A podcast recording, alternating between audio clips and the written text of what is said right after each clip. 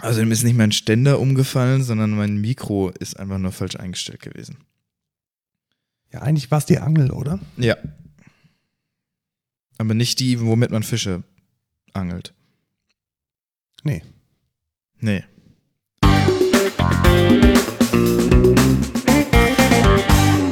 Hallo und willkommen zur 91. Folge Code Culture Podcast. Ich bin Lukas. Und ich bin Markus und wir erzählen wie immer alle x Wochen die Tech News und was Es wird wir immer haben. unregelmäßiger. Immer unregelmäßiger. Aber hey, Hauptsache wir bleiben, bleiben einfach da. Genau, Hauptsache wir machen es überhaupt noch. Heute nehmen wir am 21. Oktober auf. Genau, und nicht an dem falschen Datum, wie du es letztes Mal gesagt Ja. hast. Ähm, also zur Korrektur, wir haben letzte Folge nicht am, wann haben, warte. Also wir haben nicht an dem Tag aufgenommen, den du gesagt Genau, hast, sondern- einfach irgendwie zwei Wochen später. Genau, ich habe nämlich gesagt 10. Created at. September und wir haben es aber aufgenommen am 3. Oktober, also schon eine sehr krasse Discrepancy an der Stelle. Und ja, wir machen Tech, Podcast über alles Mögliche, wir arbeiten beide bei der Excentra und äh, beginnen dann auch gleich mit dem Feedback und Rückblick. richtig. Würde ich sagen, denn wir haben viel erlebt. Äh, Zum einen habe ich tatsächlich vielleicht noch so eine kleine Hausmitteilung. Ich hatte in unserem Podcast-Tool bei Podigy das automatische Transkript angemacht. Ah. Und es ist schon so ein bisschen Comic Relief, glaube ich. Ja, schon so ein bisschen. Es ist auf jeden Fall falsch. Es ist wahnsinnig falsch. Ja. Also wenn das die Zukunft der AI ist, dann herzlichen Glückwunsch. Aber ich lasse das, ich lasse das jetzt mal ein bisschen an. Einfach weil Ja, für die, für die Tauben unter euch. Nee, tatsächlich. Also ich glaube, wenn man, ja, es ist echt nicht geil. Also es hat keine Satzzeichen und es ist ziemlich viel falsch. Aber wenn man ähm, ja äh, Deutsch als Fremdsprache hat oder wenn man ähm, nicht so gut hören kann, ist das sicherlich ganz hilfreich. Und du hast WAG falsch geschrieben. In Wir schreiben, wir schreiben einen Wag. Mit W-A-C-K. Ah, okay. Ja, und wusste ich mit nicht. W-A-G. Ja, bin ich, bin ich äh, Bist jung, nicht zu hip. jung genug? Nee. Ja. Ja, okay, hast du korrigiert? ja habe ich, Ah, hab ich direkt super. natürlich gemacht. Ja. Äh, ich nutze kein Niva mehr. Ja, ich auch nicht. Ähm, ich habe es auch eine kurze Zeit lang benutzt und habe dann relativ schnell festgestellt, es liefert mir nicht das, was ich sehen will. Und das ist tatsächlich ein Problem. Also wenn man Shit dann kriegen möchte, dann ist es halt echt wichtig, dass das Zeug funktioniert. Und dann kann man sich auch nicht mit so, ja, ich beta-teste hier mal ein gutes Produkt. Ja, Die Prämisse ist cool, die Execution ist eher so meh. Meinst du, es wird noch besser? Ähm, kann sein, je nachdem, ob sie jetzt mal irgendwie, weiß ich nicht. Also Niva ist eine Suchmaschine, wer es äh, nicht gecheckt Ah ja, hat. stimmt. Genau, Niva Ja, ist eine alternative Suchmaschine. Aber wir haben schon tausendmal drüber geredet, deswegen keine Einführung hier mehr. Ja, ich nutze wieder Google. Schade, aber Versuch war es wert. Vielleicht schaue ich in einem halben Jahr nochmal rein und checke aus, wie es sich verbessert hat. Ja, was sich nicht verbessert hat, ist unsere Serverinfrastruktur. Oh, das war ganz schlimm. Das war sehr schlimm, tatsächlich. Also, ja, ähm, wo fangen wir die Geschichte an? Vielleicht fangen wir die Geschichte damit an, dass, Vor einem Jahr. dass zuerst ein geplanter Stromausfall angekündigt wurde, dann wieder abgesagt wurde und dann wieder angekündigt wurde und dann tatsächlich stattfand.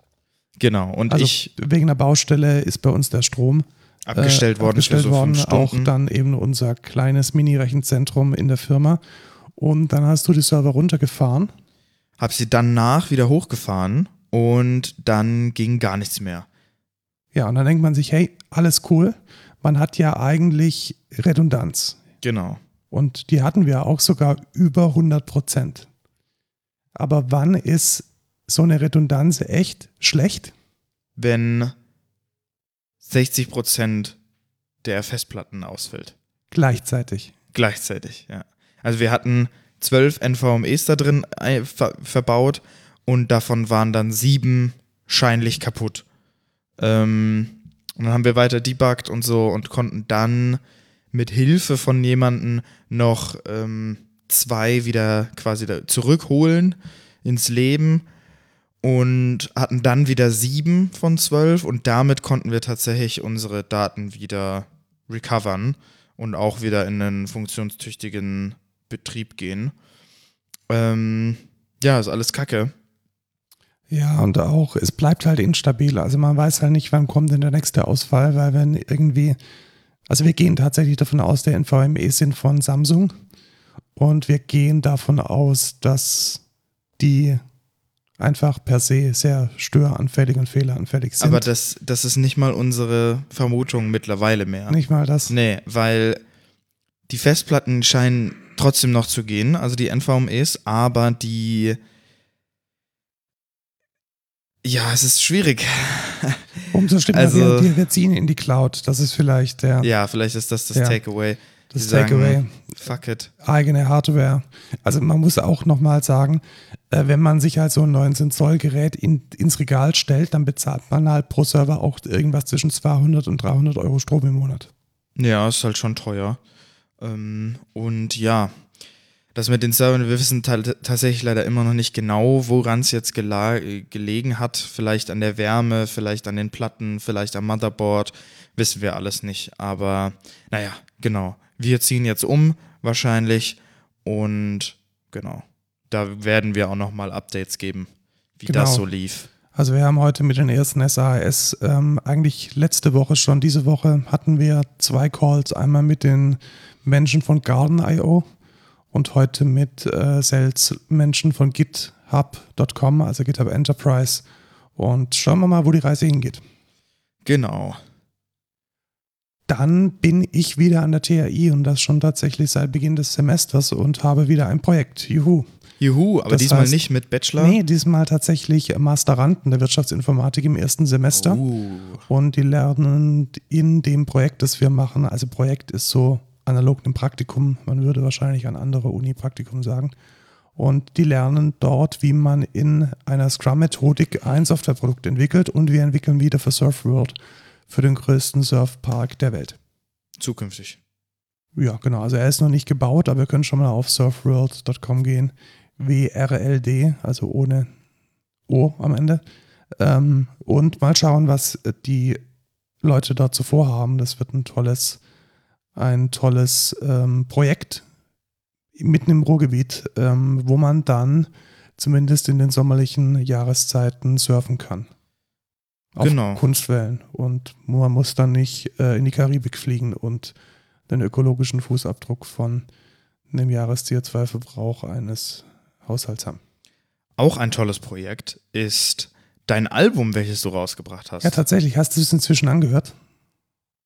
Soll ich lügen und ja sagen? Ja, bitte. Einfach. Ja, ich habe es angehört. Ah, sehr gut. Ja, Ja, und das könnt, könnt ihr jetzt auch tun, weil es ist äh, draußen. Ich habe den Link in den Show Notes. VRSNSMV heißt das äh, Projekt. Und man kann mich sogar live sehen. Ja. Oh. Man kann mich live sehen. Äh, Ich release es sozusagen auf zwei Festivals, die äh, lustigerweise oder guterweise, so wie man das halt macht, ähm, direkt hintereinander sind, dass man mit derselben Crew das Ding spielen kann.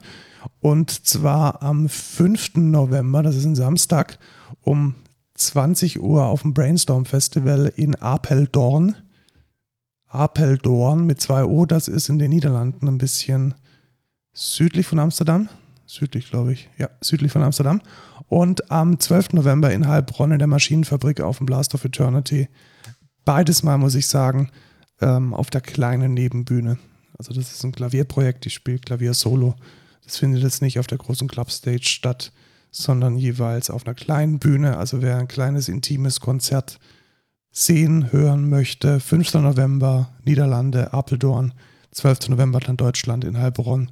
Und vielleicht kommen noch ein paar Shows dieses Jahr dazu.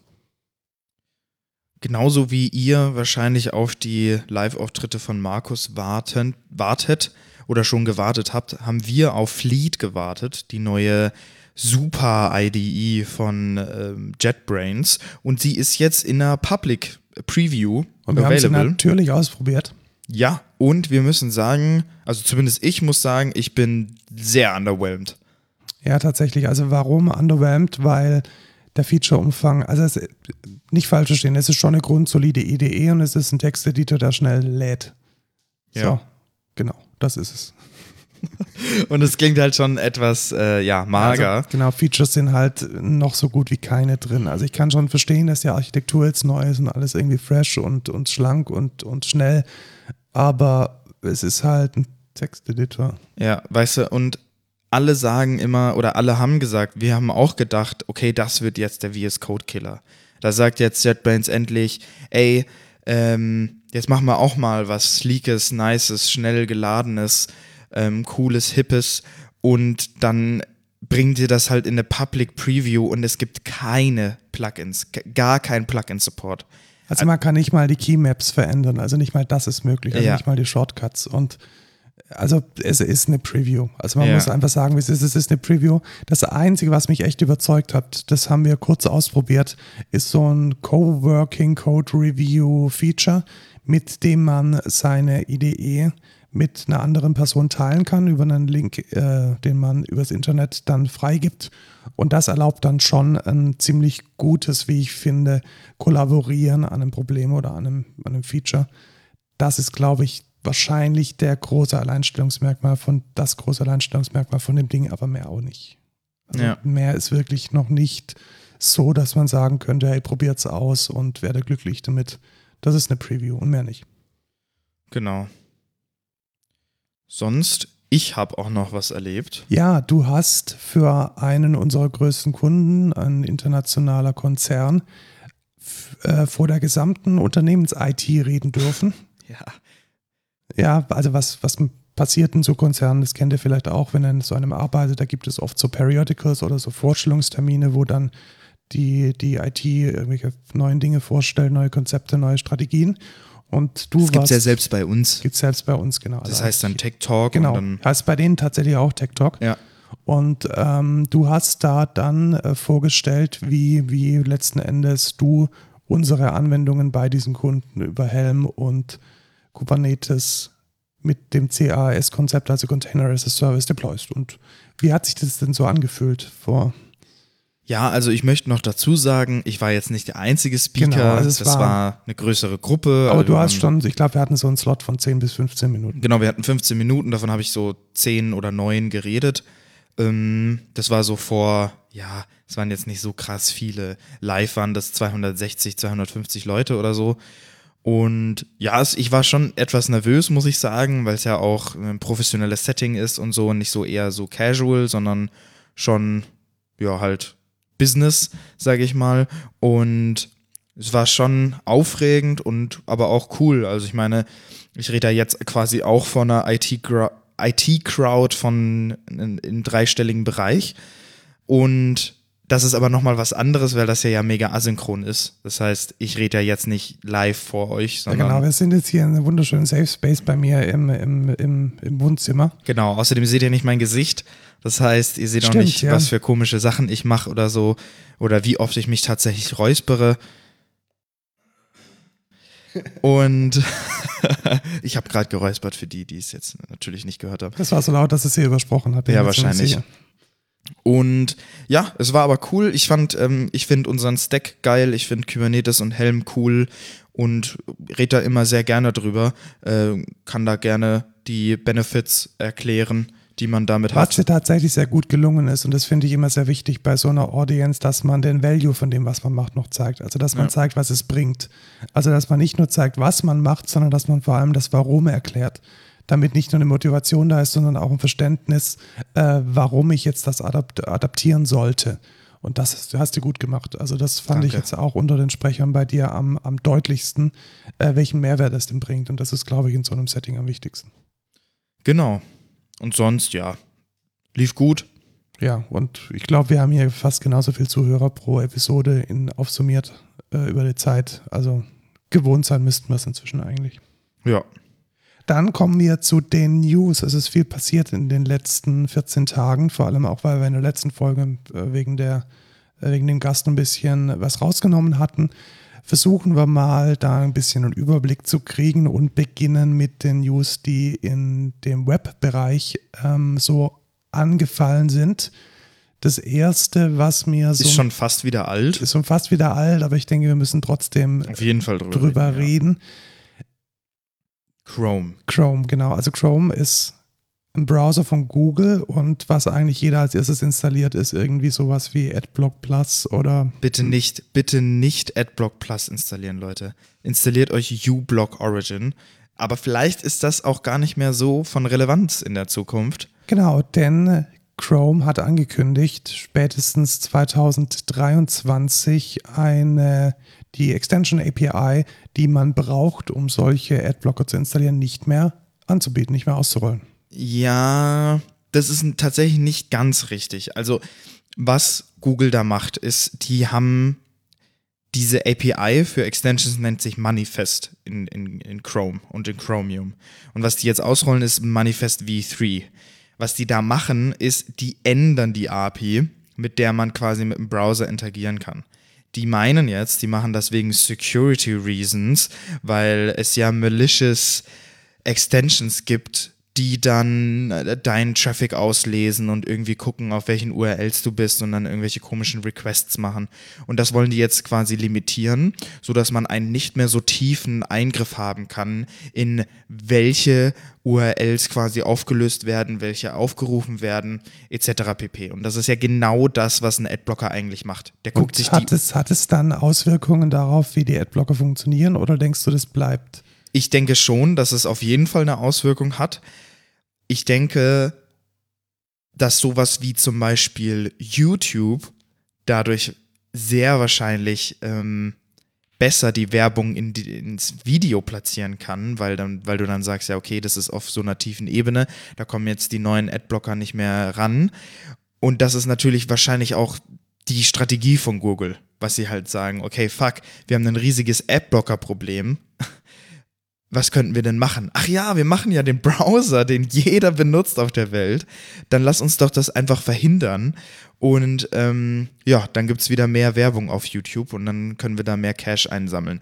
Das ist zumindest meine Vermutung. Das ist jetzt hier natürlich nicht garantiert, dass sie mit malicious Intent daran gehen, aber es ist schon, ja, Also ich denke, was man festhalten kann, es ist ein Interessenkonflikt. In Ja, dem Moment, in dem eine Firma, die ganz, ganz erhebliche Anteile ihres Umsatzes mit Werbung macht, auch gleichzeitig den Browser ausspielt, in dem man diese Werbung anschauen kann, ist das ein Interessenkonflikt, den man nicht wegleugnen kann. ja. Und äh, ich bin gespannt, was da passiert mit diesem V3. Also es klingt jetzt ja nicht so ganz so, als ob das jetzt komplett abgeschalten wird. Genau, also es wird auf jeden Fall noch Es wird Adblocker eine- geben. Eine Veränderung geben in der Genau. Art und Weise, wie man ähm, als Adblocker mit dem Browser interagieren kann. Ich bin gespannt. Und Also- sonst wechselt man einfach auf Firefox. Weil, Ja, genau, der ja. ist frei und alles gut. richtig. Ähm, kurz und schmerzlos, äh, Elon Musk kauft Twitter. Ist es schon, ich bin mir immer noch nicht sicher. Ist es durch? Wir denken, ja, vielleicht auch nicht. Ich Ja, hab- genau, es ist kein, halt Ich habe echt keinen Bock mehr auf den Shit. Genau. Also man, man kann eigentlich, also wahrscheinlich in dem Moment, in dem wir hier auf, auf, ähm, auf äh, Publish klicken von dem Podcast, ist die News wahrscheinlich, dass Elon Musk jetzt doch nicht Twitter kauft und für Ja. irgendwas anderes. Es ist Das ein Kindergarten, es ist ein Fest. Ich äh, finde es sehr lustig, dass Elon Musk, also das ist ja wirklich auch massivst dumm einfach. Ähm, diese ganze Geschichte ist eine riesen Shitshow und ich habe noch nie so ein, das ist doch eine, das ist doch diese, eine Echtsatire, so weißt du, wie ich meine? Ja, ich glaube tatsächlich. Also ich glaube, wenn man das irgendwie in, in, so einer, in so einer Folge von so einer, so, so einer Textsatire hätte, das hätte, das würde funktionieren. Ja, genau. Man würde dann so denken, haha, das passiert ja nicht. Ja, es passiert doch, wenn es Elon Musk halt gibt und er irgendwie äh, auf WhatsApp irgendwelche Nachrichten schickt, dass er Twitter mit einem Weed-Joke für die Shares dann kauft und so. Und ach, es ist so. Hast du das eigentlich mitgekriegt? Weil ja, ja, natürlich. Es ja. kam in den, in den äh, Protokollen, die ähm, Genau, von seine Chatprotokolle. Genau, die dann äh, veröffentlicht wurden, weil, also einfach ein großer Shit. Ähm, Schaut es euch an. Ich habe keinen Bock mehr auf den Mist. Ja, ich auch nicht. Es, Ähm, ist, es ist Kindergarten und es hat einfach nichts mehr mit News zu tun, weil man kann eigentlich nichts mehr tun. Dafür call ich jetzt ein neues. oh mein Gott. Ich muss es machen, weil wenn es abhebt, dann kann ich sagen, ich habe es gecallt. ja. Ein neues Social Ganz Media neues Social Network. Network. und zwar ist das äh, ein besonderes Social Network. Es heißt FIZ, F-I-Z-Z und es ist location-based. Kannst du dir Also, vorstellen, was das ähm, bedeutet? Jodel. Ja, es ist, genau, ja, richtig, tatsächlich. Also es ist sowas wie, wie Jodel, aber ähm, Bilder. ja, potenziell Benutzernamen basiert und eher so ein Reddit. Also man kann sich wie ein Location-based Reddit vorstellen. Aber das ist Jodel. Ja, ja, Jodel ist eher so, ich, ich hau mal einen lustigen Spruch raus. Ja, okay, das stimmt. Also es ist weniger so. es ist nicht so discussion-based. Genau, es ist nicht Discussion-based, es ist nicht ähm, Content-Sharing, sondern es ist eher so ein, ein, ein Und Fizz soll da jetzt. Ähm, ja, FIS soll diese Lücke schließen tatsächlich. interessant. Und Ähm, hast du es dir schon runtergeladen? Je, nee, tatsächlich nicht. Ich sage ich sag da auch warum. Es gibt es nur in Amerika. Ja, die haben Ah. tatsächlich die, ähm, die haben die, also sie, sie führen dieselbe Einführungsstrategie wie Jodel. Die haben nämlich auch Stadt für Stadt ähm, sich an Unistädte ähm, orientiert. Also wirklich so, hey, wir führen uns jetzt ein in. Also ist das Jodel. Ja, natürlich ist es Jodel. Es ist sogar so, dass es, ähm, dass es inzwischen nur ähm, wirklich abhebt auf Stanford. Und Oh da behaupten Gott. sie, dass schon 95 Prozent aller Stanford Undergrads ähm, auf FIS sind. Ja. Ja, und ich bin gespannt. Also ich könnte mir vorstellen, dass es abhebt. Ähm, ich werde natürlich ein Early Adopter sein, sollte Pfaffenhofen Hust ähm, irgendwann mal in die Rollout-Strategie äh, rein. Ja, das wird wahrscheinlich nie Wenn- passieren. Wirst du denn auch ein Early Adopter sein des werbefinanzierten Netflix-Abos? Nein, ich bezahle lieber mehr und schaue kein Netflix. Genau, äh, sehr gute Idee. Was hältst du denn? Also Netflix bietet jetzt ein neues werbefinanziertes Netflix-Abo für 5 Euro im Monat ähm, zur Verfügung, auch in Deutschland ab November. Ähm, und ich bin etwas zwiegespalten. Ich finde es halt, ich find's halt geil, dass du 5 Euro immer noch zahlst pro Monat und dann trotzdem Werbung hast. Wie viel kostet denn das loweste Tier? 8 Euro? 9 Euro? Ja, also du bezahlst praktisch äh, 4 Euro weniger für Werbung. Ja, also weiß ich jetzt nicht, was da so der Gedanke hinter ist und ob das jetzt wirklich viele Leute machen. Ähm, und die Also- Frage ist auch, können die Adblocker denn? Ja, auf den mobilen Geräten nicht. Also Ja. seriously würden wahrscheinlich die meisten das mit der Net- Netflix-App auf dem, auf dem Fernseher oder auf dem Ja, wahrscheinlich. Smartphone schauen und da ist es halt. Da muss man jailbreaken und dann. Ja, das macht niemand. Ich finde es okay, weil ich kann mir schon vorstellen, dass der Preis für, für, was weiß ich, Jugendliche, die ein Taschengeld nur kriegen oder irgendwie nur prekär beschäftigt sind, ähm, dass es da interessant ist, Geld zu sparen. Und wenn es geht, warum nicht? Also man kann sich's ja, man kann sich's ja aussuchen. Es ist ja eine, ein Opt-in sozusagen. Ja, was man da aber auch bedenken muss, ist, ähm, dass da nicht der ganze Content dabei ist. Ja, das auch nicht. Es ist Also- äh, limitiert. Genau, weil es bestimmte License Agreement Issues gibt, was ich natürlich verstehen kann. Also manche Filmmaker wollen halt natürlich nicht, dass jetzt vor deren Film irgendwie noch Werbung läuft, die sie nicht autorisiert haben oder so.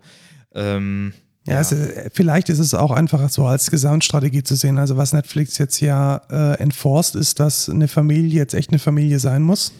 Also Ja, dass diese ja. ganzen Familienabos ähm, dann doch irgendwann mal ausgesplittet und angemahnt dass man da werden. noch eine billige Genau, Variante dann, hat. dann ist vielleicht der, der, der Switch für jemanden, der dann halt doch irgendwie, was weiß ich, zweimal im Monat da reinschaut. Ja. Im Gegensatz zu mir, der nullmal im Monat reinschaut und trotzdem irgendwie 12 Euro im Monat bezahlt. Und äh, man kann jetzt ja auch seine Accounts transferieren. Also ich habe heute eine E-Mail bekommen, dass das jetzt in meinem äh, Account auch äh, möglich ist, dass man äh, rausmigrieren kann.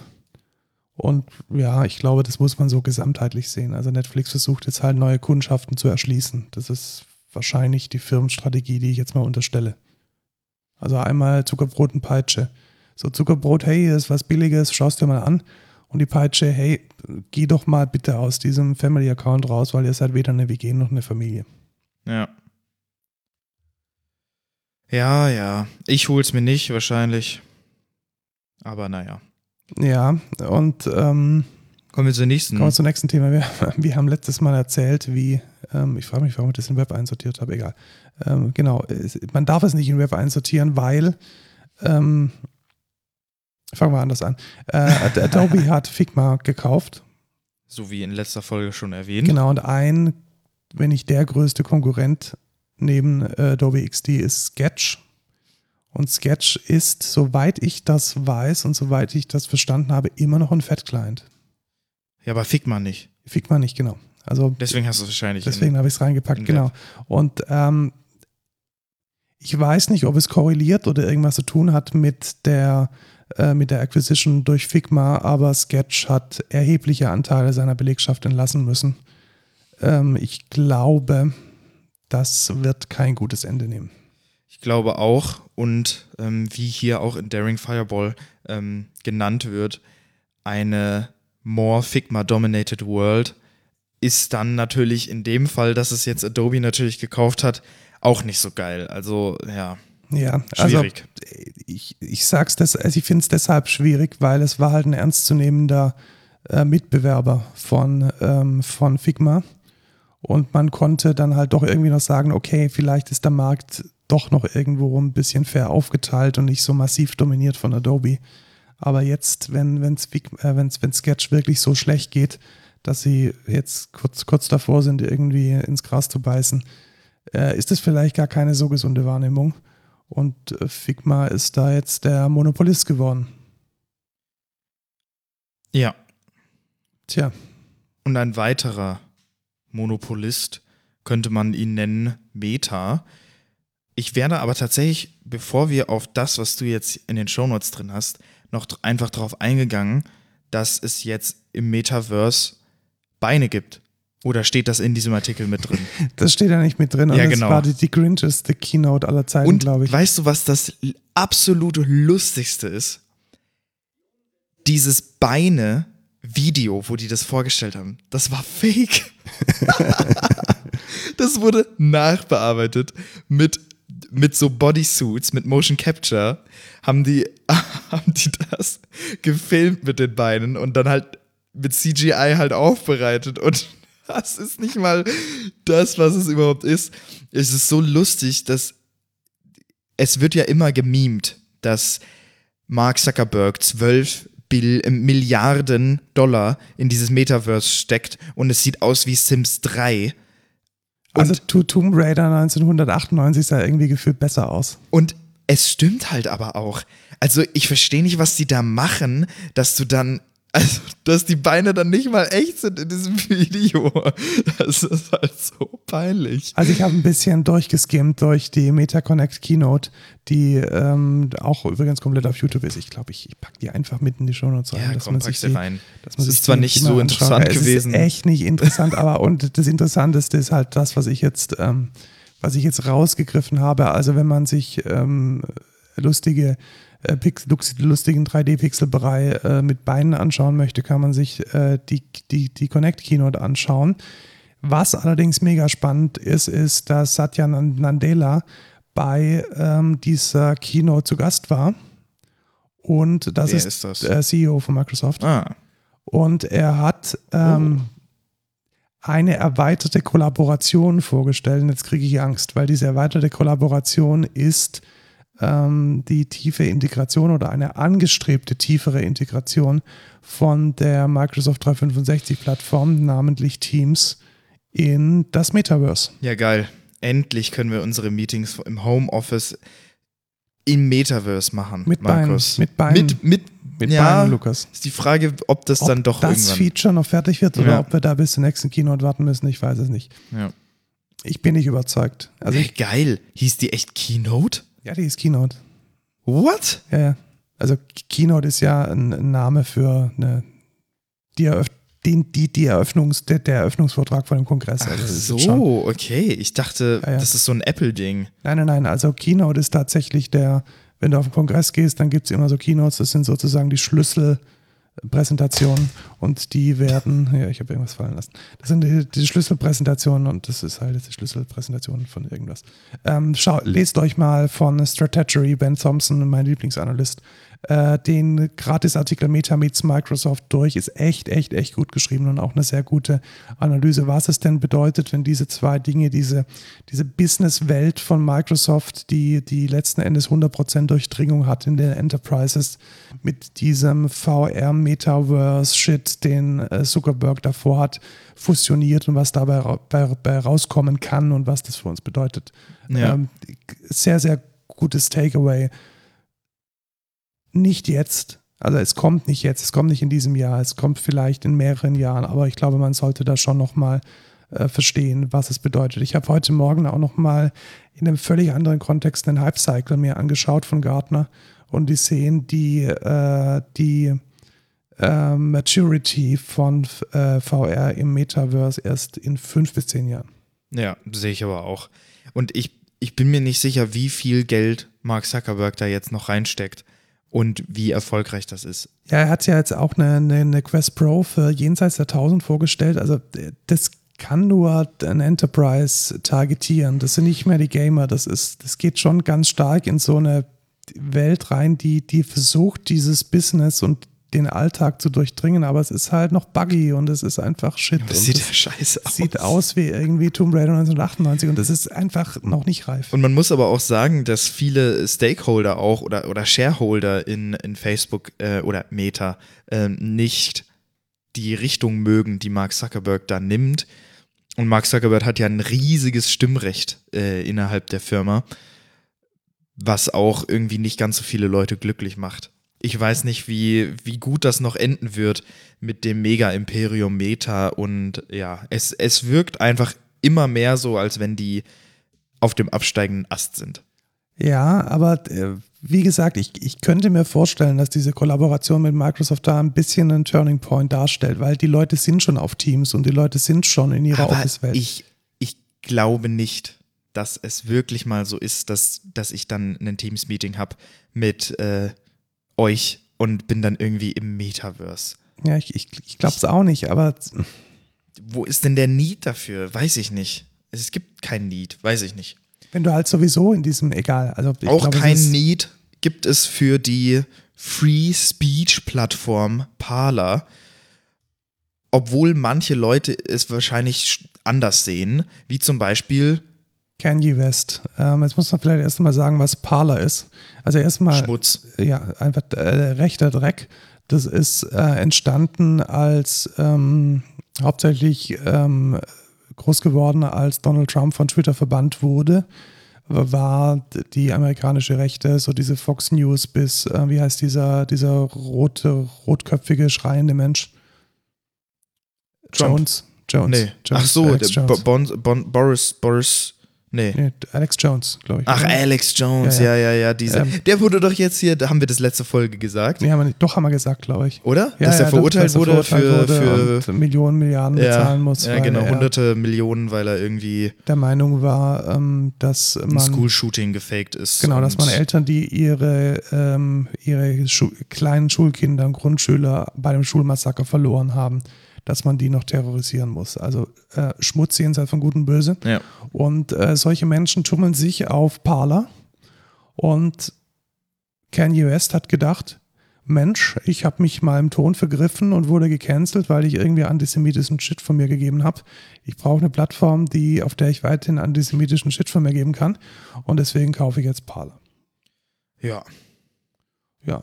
Ähm, also man sollte sich vielleicht überlegen, ob man Kanye West äh, hören möchte und ob man Parler gut findet.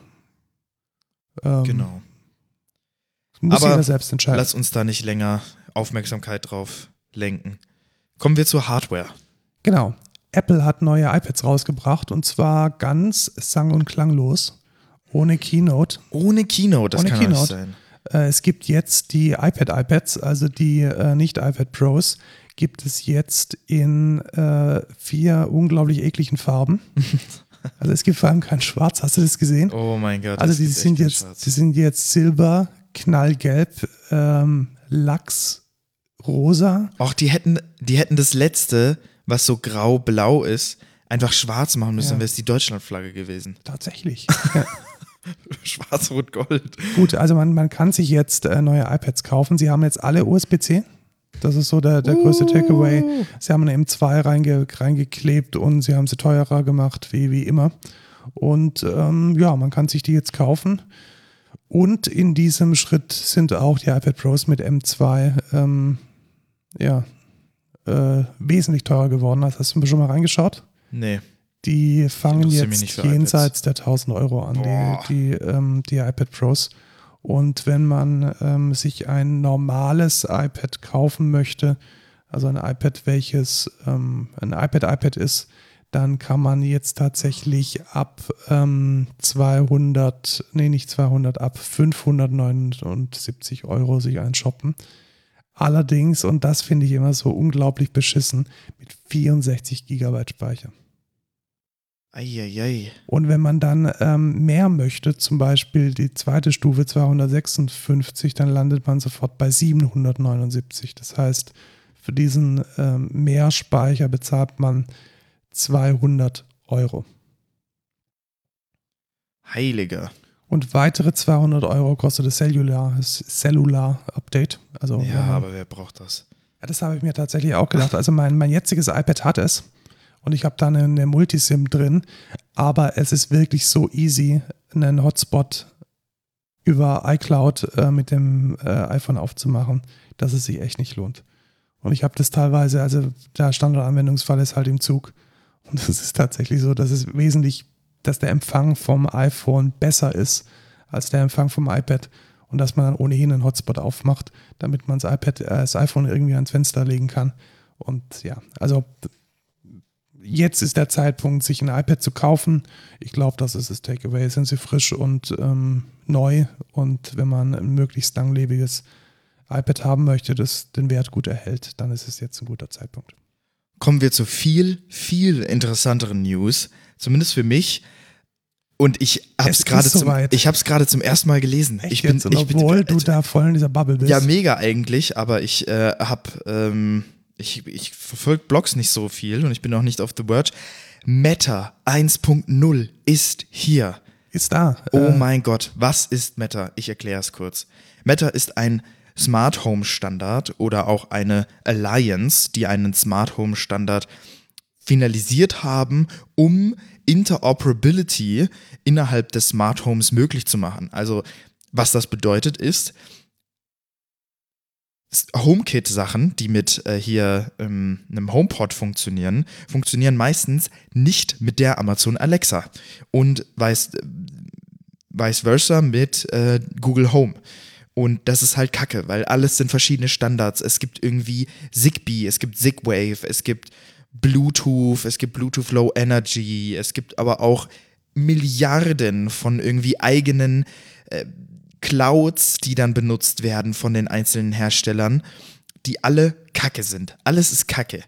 Alles sind irgendein Brei aus verschiedensten Sachen. Du kannst dein Smart Home nicht so erweitern, wie du das möchtest. Und deswegen haben die Firmen sich zusammengetan, haben gesagt, ey, Leute, wir müssen es geiler machen. Wir machen Meta. Und es ist finally hier. Es wurde so oft verschoben. Und ich war mir langsam nicht mehr sicher, ob es überhaupt noch passiert, weil man hat nichts gehört. Man hat in der letzten Keynote auch nichts gehört. Man hat auf, auf der WWDC eigentlich nichts gehört. Die haben nur einmal erwähnt, ach, es gibt übrigens Meta, ähm, aber haben nichts darüber gesagt, kein Datum. Und jetzt ist es einfach da. Es ist unglaublich. Ja, die Frage ist halt, wie es unterstützt wird. Also gut, ich meine, ja, nicht zu viel wollen. Der erste Schritt ist jetzt da. Also der erste Schritt ist, wir haben eine 1.0, wir haben einen Standard und weil das ja in die Hardware eingebaut werden muss, finde ich auch diese 1.0 so wahnsinnig wichtig. Also du erinnerst dich vielleicht irgendwie so an die Anfänge von, von, äh, von, von den Wi-Fi-Standards, also dann so Temp und so irgendwas und Next Oh, ja, und ja, ja. Kram und der Standard war noch nicht fertig, aber man hat schon ausgerollt und Shit irgendwie gebaut und in die Mediamarktregale ge- gestellt. Und jetzt ist es halt da. Und ich glaube, das ist erstmal der ganz, ganz, ganz äh, große Schritt. Es sind alle, alle großen Anbieter von Smart Home Geräten sind drin, also von Amazon, Apple, Google, Huawei, Ikea ist drin, Texas Instruments, LG, ähm, Samsung. Ähm, Philips übrigens nicht. Also das ist, sind tatsächlich Oh. die einzigen, die mit äh, ihrem ähm, Hue-Standard da eigene Wege gehen. Die Aber machen, die machen tatsächlich ist das Zigbee im Hintergrund. genau, die machen Zigbee. Ja. Und ähm, ja, schauen wir mal, wo es hinführt. Und das ist jetzt ein sehr wichtiger Schritt. Und ich denke, wir werden da nicht nur in den Keynotes, sondern auch von anderen Herstellern da einiges, äh, einiges noch mitkriegen. Ja. Auch der deutsche äh, Platzhirsch, und das freut mich sehr, Schneider Electric ist mit dabei. Das sind so die Standardanbieter von so Haus, äh, Haustechnik. Nice Sache. Und daher, dass Apple dabei ist, heißt das sehr wahrscheinlich, dass auch alles lokal funktionieren muss. Es muss, genau, es muss lokal Und funktionieren. man muss in keine scheiß proprietäre Cloud von Amazon oder von Philips oder von was weiß ich, um seine Smart Home miteinander zu verbinden und die Connectivity ist so viel schneller und man braucht kein Internet. Ach, ist das schön. Ja, freuen wir uns. Und äh, ich bin gespannt, äh, was da noch auf den Markt kommt. Auch gespannt bin ich, was Apple denn macht, weil das, UE, das EU-Parlament hat beschlossen, dass ab 2000, Ende 2024 einen äh, USB-Anschluss haben müssen. Also, ich sag dir, was sie machen. Die führen endlich USB-C in ihr scheiß iPhone ein. Ich sag ja, Gut, also ich finde es aus, also ich finde es gut, weil USB-C aus einer jetzigen Sicht äh, Sinn ergibt und einfach eine gewisse Kompatibilität mit äh, anderer Hardware, mit anderen äh, Standards, mit externen Ladegeräten und vor allem Ladekabeln erzeugt. Das finde ich gut. Ich sagte aber, was mir an der Sache nicht gefällt, und das ist, dass so etwas unglaublich innovationshemmend ist. Ja, finde ich aber auch. Also wenn, wenn jetzt irgendjemand etwas erfindet, was besser ist als USB-C oder auf neue Ideen kommt, wie man, wie man ganz anders äh, Anschlüsse legen kann, was weiß ich, von wasserdicht bis, ähm, bis ähm, schneller, besser, kleiner, stabiler, mit irgendwie einem Halteclips, dass es nicht ausrutscht. Tausend, tausend Ideen, die man haben kann, die können jetzt nicht mehr stattfinden. Ja. Weil, jetzt, jetzt halte ich fest, ab Frühjahr 2026 gilt das auch für Laptops. Das ist halt krass. Genau, das heißt, wir haben jetzt 2022 und es gibt ein Gesetz, welches vorschreibt, dass eine Technologie von 2020 zwangsläufig in technischen Geräten Ja, ab stimmt. 2026 drin sein muss. Was ist denn das? Ja, das ist schon irgendwie komisch. Ja, es ist nur ein Stecker und man kann darüber führen, was man möchte, aber Technologie wird weitergehen. Und es wird da äh, weitere Innovationen geben. Und sich jetzt für ein Jahrzehnt und noch länger auf einen alten Standard zu committen, finde ich echt beschissen. Ja, finde ich auch. Aber ich finde es gut, dass man Apple dazu zwingt, nicht irgendein kack-proprietäres Kackkabel zu verwenden, was null Benefits bringt im Vergleich zu USB-C. Aber man hätte es natürlich auch besser machen können, als zu sagen, jedes Endgerät muss es machen. Ja, ich, ich weiß nicht, wie man es wie man's besser machen kann. Also natürlich, man, man muss es vorgeben. Es ist aber halt auch einfach nicht, nicht schön, wenn man, wenn man ähm, dann dadurch die Innovation hemmt. Ja. Apropos Innovation oder eher nicht, Google hat eine Smartwatch rausgebracht. Und sie besteht aus einem Rand. Ja. Sie ist rund auf jeden Fall, also nicht so wie die Apple Watch. Ja, und ähm, genau, das war es auch schon. Ähm, Genau. ja. Nächste News. Ja, also was kann man drüber sagen? Äh, sie haben ja, äh, sie haben ja äh, Fitbit äh, geshoppt und man weiß jetzt nicht, wie viel Fitbit-Technologie da jetzt drin ist. Es ist jetzt eine, eine, ich sag mal, Brot- und Butter-Smartwatch geworden. Was die Tech-Szene sehr negativ aufgenommen hat, ist der riesige Rand. Ähm, also so gefühlt ist die Hälfte der Uhr besteht aus einem Rand und die tatsächliche Fläche, die für einen Bildschirm verwendet wird, ist ziemlich gering. aber die Frage ist, ich, das frage ich mich aber auch bei meiner, bei meiner eigenen Smartwatch. Ich habe ja eine Apple Watch. Wozu brauche ich denn einen Riesenscreen? Weiß ich nicht. Ja, um halt möglichst viele Informationen anzuzeigen. Also im Default-Fall mit der Uhrzeit natürlich nicht, das ist Ja. egal. Also ja, aber du hast ja, wenn du sie, wenn du mit ihr interagierst, hast du ja Anwendungsfälle, wo du, was weiß ich, Ja. deine Notifications und irgendwie Vorschau von einem Instagram-Bild, weiß der Henker was. Und da ist halt mehr, mehr. Also vielleicht geht es auch darum, eine effiziente Platznutzung zu haben. Also du hast halt, der Rand ist halt äh, Shit, den du am Armgelenk hast, der keinen Wert hat. Ja. Aber dafür sieht er gut aus. Ich weiß nicht, ob eine runde Uhr, ja. Ja, doch. Also als Doch, Uhr ist eine Uhr. ich schon. Ja. Also, eine- als eine Uhrzeituhr- Armbanduhr ist eine, ja, eine Uhrzeituhr Uhr. ist rund, äh, Ja. fein. Eine, um Informationen darzustellen, finde ich einen quadratischen oder rechteckigen Bildschirm nach wie vor. Ja, und ich finde aber auch, dass Apple halt so ein Precedent gesetzt hat. Man weiß halt, okay, das ist eine eckige Uhr, das ist eine Apple Watch. Und dann weiß man halt, ey, okay, der ist richtig cool einfach. Deswegen. Ja, und jetzt, also Ja. es gibt ja auch von Fossil und von anderen, ich glaube auch von, von äh, Garmin, gibt es ja runde Smartwatches. Schauen wir einfach mal, wo es hinführt. Wir haben jetzt auf jeden Fall zu den, äh, wir haben jetzt eine Referenz äh, Smartwatch, ist doch schön. Also so in der Android-Welt finde ich, finde ich nicht verkehrt, wenn es da ein bisschen Innovation gibt. Ja, tatsächlich eine krasse Innovation, finde ich zumindest, ist diese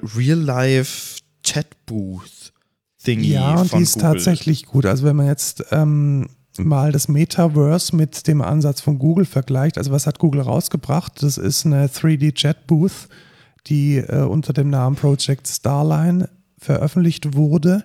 Und man kann es sich so ein bisschen vorstellen wie so eine stille Kammer in, in manchen Büros, so Cub Cubicles. Äh, es besteht aus einem, ja, aus einer Bank, aus einer Rückbank, ähm, wo man sich hinsetzen kann und dann einem Bildschirm. Und was da passiert ist, dass über Hologrammtechnik ähm, ein, eine Person holographisch dreidimensional gegenüber von dir sitzt. Es ist jetzt nicht so wie in Star Wars. Ja, also es, es fliegt nicht, sondern es ist schon so ein Bildschirm, ein Bildschirmszenario, so kann man sich das vorstellen. So als würde man eine Person gegenüber am Tisch sehen. Ja. Ich glaube, das ist so die, die richtige Sichtweise. Und von dem, was ich jetzt bisher gesehen habe, sieht das echt relativ realistisch Genau, aus. sieht, sieht sehr realistisch aus, ja. Also das ist schon, also ich finde das schon erstaunlich, wie gut das tatsächlich aussieht. Ja, also Hologrammtechnik ist generell, ich habe mich jetzt ja auch für meine Bühnenshow ein bisschen damit befasst. Hologrammtechnik ist echt weit inzwischen. Also Ja. es gibt ja auch in, in London die ABBA-Show, die komplett auf Hologrammtechnik basiert. Äh, da geht schon viel. Und Ja. ich, ich bin gespannt, was da passiert. Also ich sehe das auf jeden Fall eher, als dass man jetzt irgendwie sagt, ähm, ich setze mir meine VR-Brille auf und bin dann im Metaverse. Weiß Ja, ich tatsächlich, aber das ist halt wieder, also und aber auch da wieder, eine Enterprise kann sich sowas kaufen. Also Ja. wenn jetzt, was weiß ich, unsere Kunden äh, sich auf diesen Standard einigen würden, dann hätten wir so ein Ding auch rumstehen. Ja, aber das ist dann halt auch die Frage, ähm, das ist dann für eine Person, Ja, genau, ist halt, genau, ist halt ein Two, two, wie viel bringt das? One-on-One-Meeting Ja. mit, mit irgendwie einer Person, maximal zwei vielleicht. Also schauen wir mal, wo es hinführt, aber ich finde es ein, ein, eine interessante Tech-Demo und wer es noch nicht gesehen hat, schaut euch mal die Videos an. Das ist echt, echt äh, beeindruckend im Gegensatz zu ähm, Pixelbrei mit Beinen.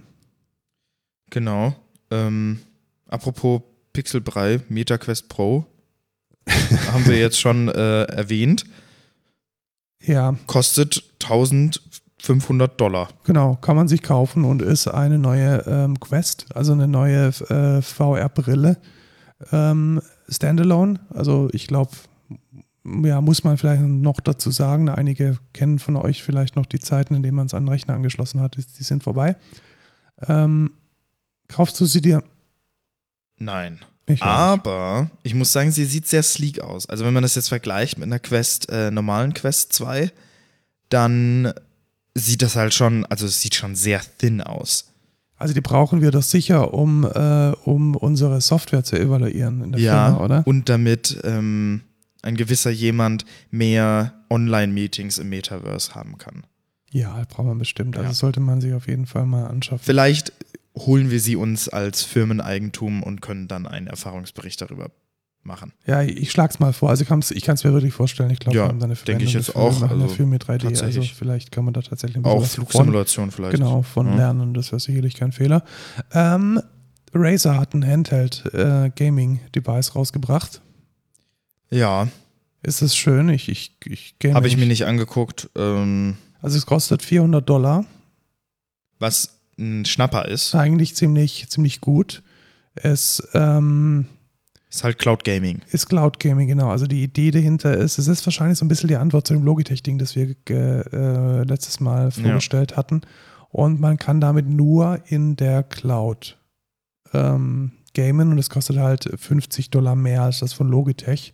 Und es sieht, finde ich, ein bisschen cheap aus, aber Ja, es sieht, es sieht schon ein bisschen billo, aber ja. die Razer-Sachen sehen doch alle billo aus. Ja, also, nicht alles. Also so die, deren, deren Headsets, finde ich, sehen eigentlich schon qualitativ hochwertig aus. Aber naja, ich, ich bin immer noch nicht überzeugt von Cloud Gaming. Ähm, ja, schauen wir mal, vielleicht ist es, vielleicht wird es ein Ding. Ja, vielleicht ist es der nächste krasse Ding, äh, nächstes krasses Ding, was hier rauskommt. Dann haben wir noch einen, Einmal Politik, das war eine, eine wichtige Sache. Wir kennen ja alle das äh, ZDF-Magazin Royal mit unserem Jan Böhmermann. Böhmi. Und er bringt dann ab und zu doch nochmal den einen oder anderen sehr guten investigativen Journalismusbeitrag auf die Beine. Und Eigentlich fast jeder Beitrag. eigentlich fast jeder, also es ist schon eigentlich relativ gut. Ja. Ja, was, was ist da passiert? Also er hat ähm, in seiner Show dem ähm, ausgerechnet und das ist ähm, ausgerechnet deshalb dem BSI-Chef, der dafür zuständig ist, dass es dem deutschen Staat ähm, in der Informationstechnik sicher ergeht, Arne Schönbohm nachgewiesen, dass er dann doch eine recht äh, deutliche Kungelei mit einem ehemaligen KGB-Agenten oder einem aktiven KGB-Agenten äh, eingeht und auch ähm, Teile, die informationstechnisch kritisch sind, mit ihm gemeinsam über Geschäftsbeziehungen abgewickelt hat. Kritisch. Ja, also Sehr lustig finde ich, äh, wie ihn Böhmermann nennt, äh, den Cyberclown. Cyberclown ja, also er ist ja tatsächlich auch, also ich glaube, er war auch einer der ersten, die dieses Wort ausgegraben haben aus dem Techno der späten 90er und damit ähm, ein Buzzword kreiert haben, welches eigentlich in der Technik oder in der Technikbubble überhaupt keinen Sinn ergeben hat, äh, jetzt zwangsläufig tut, weil die ganzen Ausschreibungen Cyber irgendwas heißen. Long story short, er ist zurückgetreten. Buhu. Ja, äh, zu Recht. Zu Recht, ja. Ja, also ja, politische, äh, politische äh, Situationen verändern sich und man hätte vielleicht vor einem Jahr gedacht, es ist vielleicht gar nicht mal so schlecht, mit russischen Geheimdiensten zusammenzuarbeiten. Aber es muss transparent sein und koordiniert. Und vor allem sollte man private Gesch äh, Geschäftsinteressen nicht mit dienstlichen verquirren. Und das ist an dieser Stelle passiert. Und damit zu Recht äh, kriegen wir jetzt einen neuen äh, Bundessicherheitsbeauftragten und vielleicht versteht er auch ein bisschen mehr von Technik als unser. Oder die. Oder die, genau, als unser äh, scheidender äh, Cyberclown. Weil es ist ja äh, hier. Ja, also ich finde zum Beispiel auch, dass, ähm, was macht denn eigentlich hier unsere Informatikerin von der SPD, die Frau Esken? Das weiß ich nicht. Das wäre doch mal was. Oder die Informatikerin von den Linken mit dem lustigen Hut, ich habe den Namen vergessen. Also man, man findet sicherlich auch äh, geeignetere Menschen für diesen Posten. Ja, jetzt haben wir so viel schon von Metaverse und äh, irgendwie seinem Avatar da drin geredet. Würdest du deinen Avatar im Metaverse denn digitalen Zwilling nennen? Wahrscheinlich schon, weil äh, der Begriff digitaler Zwilling ist zum einen unser Thema der Woche. Aber jetzt muss ich einmal kurz drauf eingehen. Das war auch eine Bombenüberleitung. Und zum anderen ein Buzzword, das ich hier mal versuche, ein bisschen, ein bisschen zu erklären. Und es ist, es ist gar nicht so einfach. Also warum ist es, es nicht so? Es hat viele Facetten. Es hat viele Facetten. Auch. Und das Problem ist, ähm, alles und nichts heißt inzwischen ähm, digitaler Zwilling. Und es es ist echt schwer, da eine, eine, eine Definition für zu kriegen. Und ich habe die jetzt ähm, auch lange gesucht und ähm, musste sie, möchte sie für eine, ähm, für eine Präsentation, die ich auf einem Kongress gebe, auch äh, besonders gut treffen. Und es ist echt nicht einfach. Ähm, was ist ein digitaler Zwilling? Also ein digitaler Zwilling ist erstmal ein, ein informationstechnisches Konstrukt, welches lustigerweise eher von dem Konzept und gar nicht von der Implementierung herkommt. Das ist echt ganz, ganz selten. Ist das auch schon mal aufgefallen? Dass man zum Beispiel bei einer Datenbank erstmal was implementiert und dann sagt, das ist eine Datenbank. Und nicht zuerst so ein, so ein völlig abstraktes Konzept in den Raum wirft und sich dann überlegt, wie kann man das implementieren. Ach so, ja. Mhm. Ich weiß, was du meinst. Und bei einem digitalen Zwilling ist es ganz schwierig. Also Gartner definiert den digitalen Zwilling als a Digital Twin is a technology-enabled proxy that mirrors the state of a thing. Finde ich gut eigentlich. Ist, äh ja, aber finde ich jetzt zum Beispiel schon mal kritisch, wenn es um das geht, was wir tun, nämlich von einem Produkt, welches sich noch in der Entwicklung befindet, ein Abbild zu schaffen. Ja, aber a thing kann ja alles heißen. Du meinst, dass dieses Thing gar nicht in der Realität physikalisch vorhanden sein muss, sondern einfach. Nee, ja, genau. Okay. Also ich ja, finde, okay. a thing kann jetzt erstmal alles sein. A thing kann ein Prototyp sein, a thing kann, was weiß ich sein, eine Fabrik, eine, ein Auto, ein, ein Haus. Ja? Da kannst du auch sagen, okay, ähm, oder, oder eine zukünftige Baustelle könnte auch ein Thing sein. Ja, und da möchte ich kurz einhaken, weil was ich oft beobachte, ich habe jetzt viele Papers und viele Artikel zum Thema digitaler Zwilling gelesen und ganz viele der Autoren, fast alle, steigen da eine Materie ab und versuchen jetzt zu definieren, was ist ein Objekt und was ist, ein, was ist Realität und was ist ein Abbild in der Realität. Und das muss man nicht, weil das ist eigentlich der Gegenstand von einer philosophischen, äh, nicht Strömung, sondern einfach Fachrichtung namens Metaphysik, die es schon seit Hunderten, Tausenden von ja, Jahren gibt. Wie heißt, gibt. Äh, warte, lass mich überlegen. Du sagst jetzt gleich, ähm, Nicht Aristoteles. Platon. Ach ja, genau. mit, mit der ja. Idee. Ja. Der hat damit angefangen, genau, mit der Idee. Was ist Ich ein wusste Stuhl? es. Was Irgendeiner ist, genau. von denen. Und ähm, seriously, ähm, Ludwig Wittgenstein, einer meiner Lieblingsphilosophen, hat das Ganze in seinem äh, Tractus Logico Philosophicus äh, relativ gut abgehandelt. Und mein Lieblingszitat daraus ist tatsächlich 2.0.2: The object is simple. Das Objekt ist einfach. Das ist alles. Ja, das so. möchte ich einfach mal so stehen lassen. Ich möchte hier auch nochmal als Kommentar anbringen, dass Markus dieses Buch auch vor sich hat. Und gerade daraus liegt, also, äh, ich klick's weg. Er hat es extra geholt von der Ecke seines Tisches. Also äh, einfach, ich, ich will motivieren. Also wenn, wenn man sich als, als Informatiker ähm, ganz, ganz tiefe Gedanken macht, was ist jetzt ein Objekt und wie grenze ich jetzt das eine von dem anderen ab und was ist das Abbild und was ist die Identität und wie wird aus einer Klasse irgendwie etwas so eine, so eine Oberklasse und das und dann irgendwie in philosophische äh, Ergüsse sich äh, hinwendet, die keine Ba- Basis, keine Substanz haben, weil ihr es einfach nicht gelernt habt, dann lest einfach fucking nochmal ein Buch von einem Dude oder von, einem, von einer Frau, die das kann. Darf ich das so stehen lassen, Lukas? Ja, Also bitte ähm, nicht darfst irgendwie. lassen und tun, was du willst. Das ist sehr gut, genau. Und jetzt ähm, wollte ich nochmal ähm, erklären, was wir oder was, was ich so als eine, als eine, eine gute Definition jetzt aus der Literatur, ich habe es nicht erfunden, herausgefunden habe, was denn so ein digitaler Zwilling ist und sein kann in dem Kontext von, in dem wir uns bewegen. Und da hätte ich tatsächlich gesagt, ein digitaler Zwilling, ich, ich gehe wieder auf die Definition von Gartner, mirrors the state and history of product, process and resource. Okay, ja.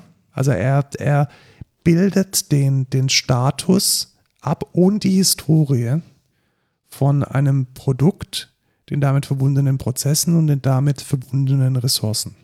Und dadurch äh, spannt sich so ein dreidimensionaler Raum auf, der zum Beispiel sagt, du baust ein Auto. Ja, dieses Auto kommt am Ende äh, vom Band raus, das Tor geht auf und es fährt ein Auto raus. Und dieses Auto hat jetzt einen digitalen Zwilling, der kann deskriptiv sein. Das heißt, er kann dir zum Beispiel sagen, welche Bauteile da drin sind und äh, welche ähm, Farbe die haben und wie die im Raum positioniert sind. Er kann dir aber auch sagen, wer der Zulieferer von diesem einen speziellen Bauteil war. Und dann, das geht nicht mit einer rein deskriptiven, ich mache ein, ein digitales Abbild davon, sondern das ist ein Augmentieren der Realität. Weil du kannst jetzt dieses Bauteil ja nicht anfassen und das Bauteil fragen, hey, wer war denn dein Zulieferer? Also kannst du schon, aber Kann man schon machen, ist aber Bauteil ziemlich, ziemlich albern, glaube ich. Also würde man jetzt wahrscheinlich nicht so im Alltag tun. Äh, du, du schaust dein iPhone an und du fragst dich jetzt, äh, wer hat das Glas da oben produziert? Das kann dir das iPhone nicht beantworten. ja, wir können es ja aus. hey Siri. Wer hat äh, mein, mein, mein Glas, wer hat dein Glas äh, produziert? Weiß man nicht. Ja. Wann wurdest du produziert? Wer hat es produziert? Wer hat die Qualitätssicherung gemacht? Das sind alles Fragen, die Wie aber. viel hat das gekostet? Ja, tatsächlich. Wie Ja. viel, was ist denn der, der Einkaufspreis von so einem iPhone? Was war denn der Einkaufspreis zu diesem Tag? Weil Kosten verändern sich. Währungs. Wer ist dein Verantwortlicher? wer hat, wer hat dich konstruiert? Wer hat dich konstruiert? Welche, welche Revision bist du denn? Wurde da irgendwas verändert? Äh, wo Besch- wurdest du produziert? Wer hat Wohin den wurdest Beschluss? du geliefert? Ja. Und das sind alles Fragen, die kann das physikalische Objekt nicht beantworten, die kann aber der digitale Zwilling beantworten. Und jetzt fängt an, die Literatur da ein bisschen auseinanderzugehen. Manche sagen, das sei der digitale Schatten. ich Okay, finde ja. das scheiße. Warum finde ich das scheiße? Weil ich, ich finde, man kann es nicht trennen. Also man, man kann nicht sagen, wenn ich, wenn ich einen, einen digitalen Zwilling irgendwie, also gehen wir jetzt mal davon aus, das ist eine Stückliste von so einem iPhone oder so eine Explosion oder ich sehe ein 3D-Modell, so wie bei iFixit, irgendwie so lustige Dinger dran, hey, das ist der Prozessor und dies und jenes, dann kann ich doch nicht diese Metadaten trennen von dem tatsächlichen Objekt. Ja, das ist Teil von dem Das Objekt. ist Teil davon. Es gibt vielleicht Datenbanken, die das aufeinander referenzieren, die es aufeinander äh, abbilden, aber ich kann es nicht trennen. Ja. Und ich, ich kann auch nicht trennen, ich, ich kann auch nicht sagen, dass, dass wenn jetzt dieses Ding, dieses iPhone mit FedEx äh, zu mir geschickt wurde, dann hängen da weitere Daten dran. Dann hängt da vielleicht der Paketbote dran, dann hängt da vielleicht meine Unterschrift dran, dann hängen da weitere Ressourcen dran, hängt vielleicht ein Lieferschein, eine Rechnung, ein Provider, vielleicht habe ich da eine SIM-Karte reingesteckt. Das sind alles Informationen, die muss ich ja irgendwo vorrätig halten, um Dinge aussagen zu können über dieses Objekt. Und ich glaube nicht, dass man das trennen kann. Ich glaube auch nicht. Oder muss ich dir widersprechen? Nee, da muss man nicht wieder. Ja, eigentlich, ja, nee, eigentlich nicht, weil es ist schon. Es ist schon. Ja, ich finde ja. schon, dass es, dass das auf jeden Fall Sinn ergibt. So, und jetzt haben wir aber ein Problem. Wie, wie, wie komme ich denn jetzt dazu, dass ich diese ganzen Daten an diesem digitalen Zwilling speichern kann? Weil ich finde, es gibt in der Art und Weise, wie wir heute unsere Software aufbauen, gibt es einen ganz, ganz krassen Disconnect. Also du hättest jetzt, glaube ich, keine Chance, ähm, von deinem Fahrzeug eine komplette, ich nehme jetzt einen Kunden, den wir gar nicht haben, von deinem Ford, eine komplette Historie, wann hat es das Lager verlassen, wer hat welcher Zulieferer, wie teuer war dieses Ding. Selbst wenn man es wollen würde, würde es nicht funktionieren, weil es zwischendurch ganz viele Datenpunkte nicht gibt, die man dafür braucht. Ja. Und warum gibt es die nicht? Weil Systembrüche dazwischen liegen, weil es eine, ähm, keine komplett modellierten End-zu-End-Prozesse gibt, die überhaupt mal den gesamten Prozess von der Entstehung, vielleicht sogar vom Engineering, vom Design bis zum dem Zeitpunkt, in dem das Auto äh, verschrottet wird oder einen neuen Käufer findet, komplett aufnehmen. Und manchmal möchte man das einfach, zum Beispiel um Predictive Maintenance zu machen, zum Beispiel um ähm, umwelttechnische Optimierungen zu machen, dass man das Recycling besser tracken kann, dass man die Kosten besser verteilt. Warum soll jetzt jemand, der ein Auto verschrottet, derjenige sein, der den ganzen Quatsch bezahlen muss? Warum wird nicht der Zulieferer in der Haftung genommen, wenn irgendwie giftige oder umweltschädliche Dinge drin sind? Das sind alles Punkte, die man braucht. Und ich finde, das ist die große digitale Aufgabe der nächsten Jahre, diesen digitalen Zwilling unter Beachtung des Datenschutzes, das ist die große Klammer, sinnvoll so aufzubauen, dass wir als Gesamtgesellschaft, als wertschöpfende Wirtschaft darauf kooperieren und damit arbeiten können. Full stop. Ja. Anwendungsfälle. Ich löse mich jetzt mal ein bisschen von, ähm, ich löse mich jetzt mal ein bisschen von unserer Automobilindustrie und gehe in Textilwirtschaft. Prekäre Verhältnisse beim Produzieren, ist die, woher kommt die Baumwolle, woher ähm, ist es Bio-Baumwolle, ist es fair gehandelt? Das hätte mal, weißt du, wer das gebraucht hätte? Finn Kliman. Finn Klima mit dem digitalen Zwilling. Für seine Maskendeals. Wärst du nicht im Shitstorm? Nee, tatsächlich, genau, das ist es.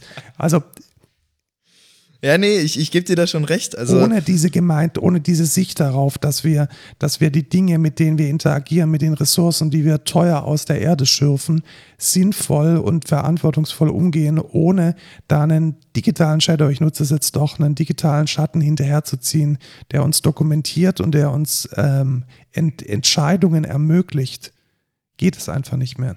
Die Ressourcen sind zu knapp. Ja, aber dann stelle ich dir jetzt die Frage, wo fängt man damit an?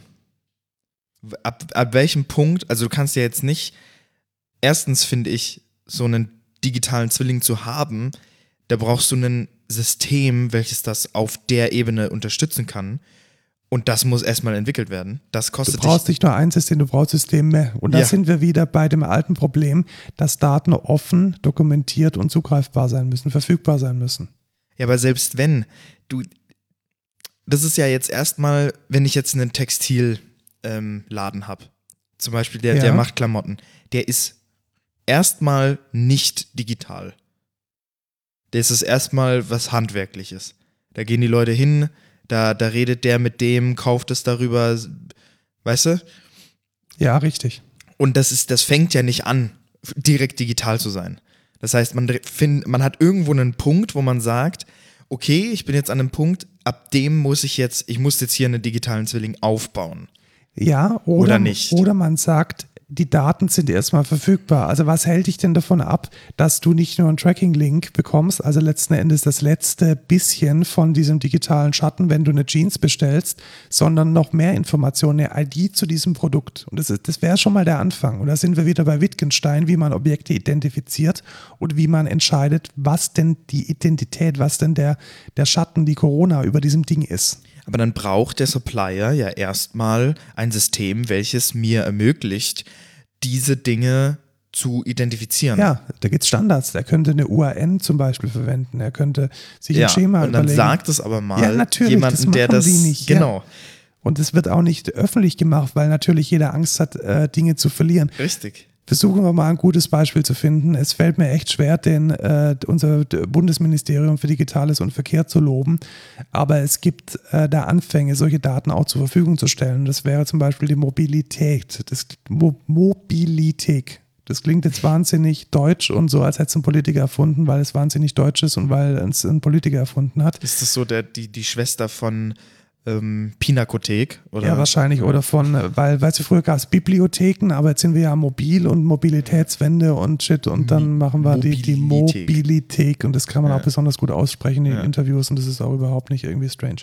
Äh, long story short, das ähm, versucht, alle, zu, alle dem Bund zur Verfügung stehenden Mobilitätsdaten verfügbar zu machen. Wo sind, es fängt damit an, äh, Echtzeitdaten vom ÖPNV dahin zu gehen, äh, die, ähm, die, die Baustellen auf den Autobahnen verfügbar zu machen. Also nicht nur so, was ist gerade, sondern was wird morgen sein. Ja, das ist cool. Und dann kannst du halt anfangen, einen digitalen Zwilling von der Stadt zu machen. Ja, Und welches System dann diesen digitalen Zwilling aufbaut oder von, von, einer, von, einer, von einer Verkehrsbewegung ist dann letzten Endes egal, weil die Grundlage ist da, die Daten sind da. Und man kann die Daten vernetzen. Und sie sind zugreifbar und sie sind verfügbar. Und ich glaube, das ist der Anfangspunkt. Also wir müssen beginnen, die Daten erstmal, ja, Datenschutz wichtig, weiß ich, aber wenn es halt keine personenbezogenen Daten sind, sondern die einfache Information, wo jetzt der ICE sonst wo steht und ab wann welcher, welche Autobahn mit irgendwelchen roten äh, Pollern zugestellt wird, das sind Daten, die kann und sollen öffentlich verfügbar sein. Und damit muss man anfangen. ja das ist jetzt natürlich ähm, in der Stadt, in einem Verkehr relativ einfach, weil du da natürlich keine Geheimnisse auch drin hast. Aber wenn du jetzt sagst, okay, ich mache das in einer Firma, das ist ja IP, das ist ja Intellectual Property, teilweise auch. Ja, und da muss man halt vorsichtig überlegen, was man, was man denn Ja, aber wer macht das? Wer macht das? Wir machen das. wir, wir machen das ja, Ja, aber wir müssen beauftragt werden. wir müssen beauftragt werden. wir müssen das die, ist schon richtig. Das ist halt. und es muss erstmal ein Need dafür da sein. Und in dem Moment, in dem, ja, aber eigentlich ist der Need schon ab Day One da. Richtig, Ja. und aber es gibt für denjenigen, der eigentlich responsible wäre, die Daten bereitzustellen, noch kein Business Value. Richtig. Und vielleicht muss man die Leute verpflichten. Vielleicht muss man mal anfangen an den Stellen, wo Umwelt verpestet wird und wo äh, Ressourcen sinnlos verbraten werden, gesetzliche Grundlagen dafür zu schaffen. Vielleicht muss man anfangen, dass der Staat, ähm, gibt es eigentlich schon, digitale Transparenzgesetz, keine Ahnung, wie der genaue Name ist, äh, diese Daten zur Verfügung stellt, weil ohne diese Daten kann man das nicht aufbauen. Ja. Aber vielleicht ist da auch der Need da, um solche Systeme überhaupt erstmal zu haben. Weißt du? So Basissysteme, um generell diese Informationen zu protokollieren, zu dokumentieren. Ja, die, die muss es geben, aber Genau. wie, ja, Das kommt, ist halt unglaublich schwierig, glaube ja, ich. es ist schwierig, aber es geht nicht anders. Ich glaube echt nicht, dass wir äh, weiterhin die Digitalisierung vorantreiben können, wenn es diese Grundlage nicht gibt. Ich glaube Ja. nicht, dass es klappt. Ich weiß es nicht. Es ist schwierig. Aber genau deswegen solltet ihr zu Excentra gehen. Äh, Das war jetzt ähm, schon sehr offensichtliche Werbung. ja, nee, also seriously, das ist unser täglich Brot. Äh, wir arbeiten damit und wir unser Plädoyer dafür, diese Daten bereitzustellen, uns verfügbar zu halten, ist jetzt kein Selbstzweck, sondern einfach, weil es unsere überzeugte Meinung ist, die diese Konzepte nicht überlang, sondern über kurz umzusetzen, damit wir alle gemeinsam wertschöpfender und besser arbeiten können, weil Digitalisierung wird immer ihr, ihr, ihr Ende der Fahnenstange erreichen, wenn die Daten nicht verfügbar sind, wenn die Daten nicht zu diesen Zwillingen zusammengeführt werden, sondern in verteilten Systemen rumliegen und niemand macht sich die Mühe, äh, die Daten in die richtige Korrelation zu bringen. Und das ist das, was oftmals das Problem ist. Ja. Das war's, würde ich sagen, mit dem digitalen Zwilling, oder? Ja, vielleicht kommen da noch ein paar Details in den nächsten äh, Themen der Woche mit hinzu. Äh, lest euch da mal ein bisschen rein. Ich finde es ein sehr spannendes Thema. Ich auf jeden Fall auch. Aber kommen wir zum K -K -K Code der Woche. Woche, Woche. Und zwar habe ich den rausgesucht und es ist jetzt nicht so ein Tool oder so, so wie sonst, sondern ähm, ein YouTube-Channel. Ich bin ja sehr viel auf YouTube, muss ich gestehen. Ähm, Hast du denn einen Werbeblocker? natürlich nicht, um die Creator zu supporten. Sehr gut. Aber da habe ich letztens einen gefunden, den auch schon vielleicht ein paar kennen, die zumindest äh, mehr so im Frontend von Software Development mit drin sind. Und zwar heißt der Hyperplex. Der macht sehr, sehr coolen Content zu ja, JavaScript, HTML und CSS. Und jetzt sagen erstmal, i, i, i, aber das ist halt die Welt, in der wir leben. Okay, Leute, ich kann doch auch nichts dagegen machen man muss halt das, das schreiben, bis, bis irgendwie WebAssembly mal geil wird. Und ja, es gibt da sehr, sehr geile Ressourcen über, okay, wie mache ich dieses Design, wie, der, der, der macht auch immer Roasting Websites and then making them better. Finde ich auch cool, weil dann siehst du, okay, es gibt diese Webseiten hier, wie würde er denn die jetzt besser gestalten? Und ja, es ist sehr, sehr cool. Es ist auch sehr viel so, ähm, ja, wie nennt man das so, so, so stylisch angehaucht. So dieses, wie man auf vielen Portfolio-Seiten oft sieht, mit irgendwie cooler Maus-Interaction oder geile Karussell-Dinger mit irgendwie, dass das Picture dann so geil bewegt wird und irgendwie, ja. Also es sieht auch sehr, sehr gut aus, finde ich. Da wird sehr viel Wert auf so UI einfach gelegt und wie, wie eine Seite auszusehen hat. Deswegen kann ich das sehr empfehlen. Hyperplexed auf YouTube. Link ist in den Show Notes. Genau. Ja, ich schaue da auch mal rein, weil ähm, ja, ich bin da nicht so fit, muss ich ganz ehrlich sagen, in den Frontend-Geschichten. Vielleicht lerne ich da das eine oder andere auch noch dazu. Weil du gerade eben gesagt hast, äh, bis äh, WebAssembly wieder geht, ich möchte kurz nochmal, ich hatte es gestern auch mit äh, Kolleginnen von uns äh, diskutiert. Es gab mal eine Zeit, da wäre Java fast die Sprache im Frontend geworden. Erinnerst du dich noch an Java Web Applets? Oh ja, ja, ja. Hast du das noch auf dem Schirm? Ich, ich kann mich grob dran erinnern, also man, dass es sowas mal gab. Genau, also es gab die Möglichkeit äh, sehr, sehr lange, bis ähm, es in allen Browsern abgeschafft wurde, über einen Embed-Tag, der ähm, in HTML3 ähm, äh, spezifiziert war, einen Char einzubinden. Und dieses Char wurde dann im Browser angezeigt. Ja. Und damit konnte man, hätte man, also ein SAP oder so, hätte da komplette äh, AWT, SWT, ähm, Spring-Geschichten clientseitig ausliefern können. Man hätte dieselben Java-Klassen im Frontend verwenden können wie im Backend. Man hätte mit SOAP äh, die Daten serialisieren können und es wäre alles eine peachy Welt geworden.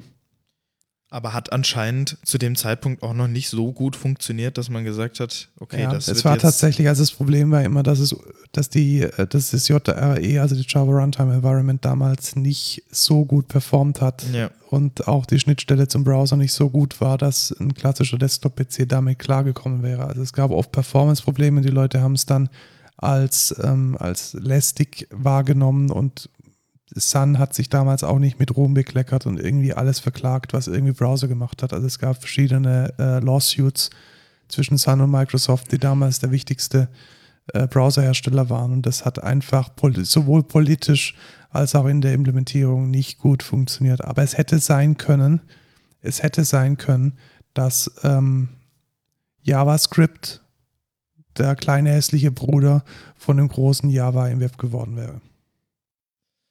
Ja. Tja. Dann hätte es vielleicht sogar Sinn gemacht, dass es JavaScript heißt und nicht ähm, irgendwas anderes. Ja, tja, Aber- schade, ne? Naja. Du stellst den No-Code der Woche vor. Ja, genau, der No-Code der Woche kriegt jetzt erstmal eine Kapitelmarke und äh, zweitens, überrascht. Ja, sehr. Ja. Ähm, eigentlich mache ich ungern Werbung für Dinge, die Werbung machen, aber äh, es gibt einen echt guten Podcast von Sascha Lobo, den er offensichtlich äh, bezahlt von Cisco äh, macht. Cisco ist ein Hersteller von äh, Kram. Und er heißt wie, Firewalls äh, Zukunft verstehen, wie Technik die Welt verändert. Auch ein wunderschöner ähm, äh, Name. Ich finde auch das Design sehr schön. Es ist einfach Enterprise Corporate, also Ja. ignoriert diesen ganzen Enterprise-Shit außenrum und auch, dass es, äh, dass es ähm, von Cisco kommt. Aber es ist richtig, richtig gut. Vor allem möchte ich euch empfehlen, das Interview, das er geführt hat mit unserem Verkehrsminister für Digitales, also Digitales und Verkehr mit Volker Wissing. Ähm, so eine Stunde circa von ähm, dem, was ich gerade eben gesagt habe, dieser Mobilität bis hin zur Gigabit-Strategie, ähm, die, der 5G-Ausbau, äh, Nachfolge vom 9-Euro-Ticket.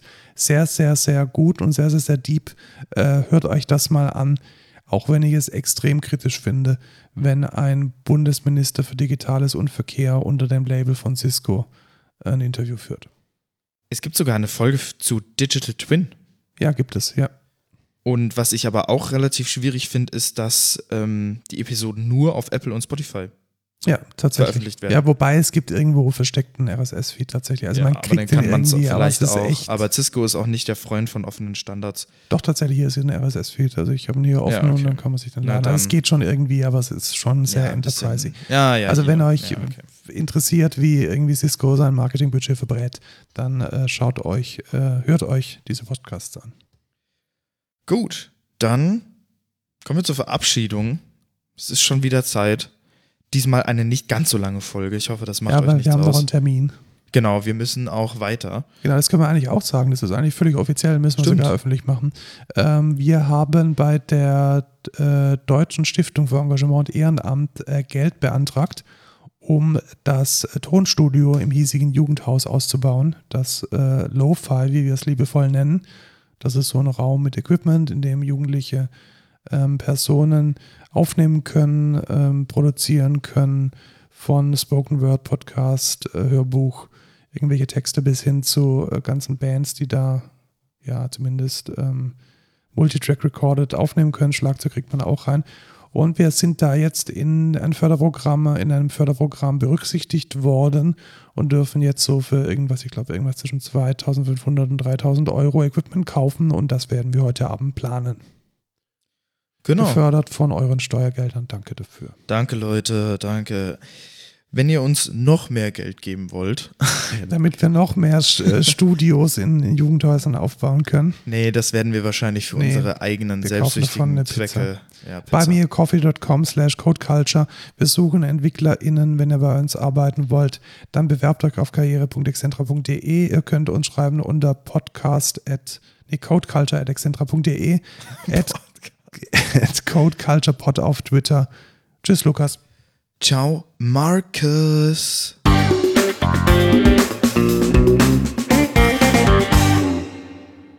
Jetzt stellt sich die Frage, gehen wir jetzt essen oder publizieren wir den Podcast? Weil für beides reicht es nicht. Essen. Essen, essen, essen, essen. Finde ich auch.